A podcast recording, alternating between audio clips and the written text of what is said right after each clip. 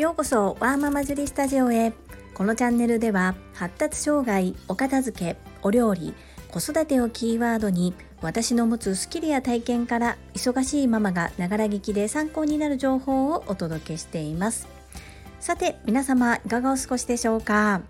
本日のテーマは子供と一緒に整理整頓です。最後までお付き合いよろしくお願いいたします。今日は小学校6年生の長男と一緒に長男の学習机の整理そしてお家の手伝いをいつもよりも多めにしてもらいました。これね実は長男が少しダナをこねて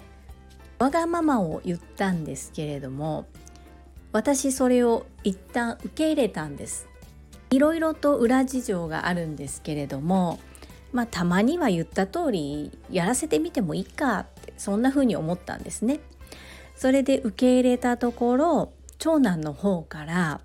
今日は僕のわがままを聞いてもらったからお家のことを手伝うって言ってくれたんですね。ちょっと面白い循環ですよね。まさかこんな風に長男が言ってくれると私は思ってもいなくてそれで積極的にお願いをしてみました。お料理も一緒にしてそして息子の机の片付けも一緒に手伝いそれからお掃除見えないところもきれいにするそこも一緒に手伝ってもらって普段親子でしないような会話をいろいろとしました。今少し反抗期にも突入しているのですがまだこうやって母親と関わることを嫌がらず話もちゃんとしてくれてそんな時間が持てるってことは幸せだなというふうに思いました。反抗期も10人十色なので成人してもずっとお母さんと仲良しで過ごしているお子さんもいらっしゃれば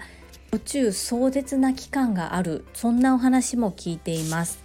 私の息子がどのようになるのかは本当に私がコントロールできることではないのですが一緒に何かを楽しんだり一緒に何かができるっていうことを一つ一つ大切な思い出として胸にしまっていきたいなというふうに思います。さて机の片付けなのですがうちの長男は使ったものを元の位置に戻すということが割と苦手でどうしても使い終わったらそのまま机の上に放置してしまいがちです。そこで今日は一旦現状机の上に置いたままになっているものを全て一旦取り除いてそして消しゴムのカスだとかほこりだとか机の上にあるものを一旦掃き掃除をしてもらいその上で拭き掃除もしてもらいました。するとですね見てこんなに汚いこんなに汚れてるとかすごく気持ちがすっきりしたというふうに言っていました。さあこの綺麗になった机をどのように維持していくのかそしてこの時に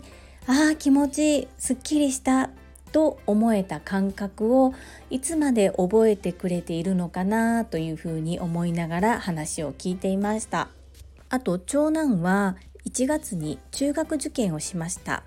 急に塾に行かなくなったんですが受験をするまでは週に4回塾に通っていました。塾のテキストは小学校4年生から小学校6年生までの3年間ありますしその間受けた模擬テストやいろいろなテストのテスト問題そして回答用紙などなど紙のものがたくさんあります。皆様はこの状態で何をどう手放すと判断されますか？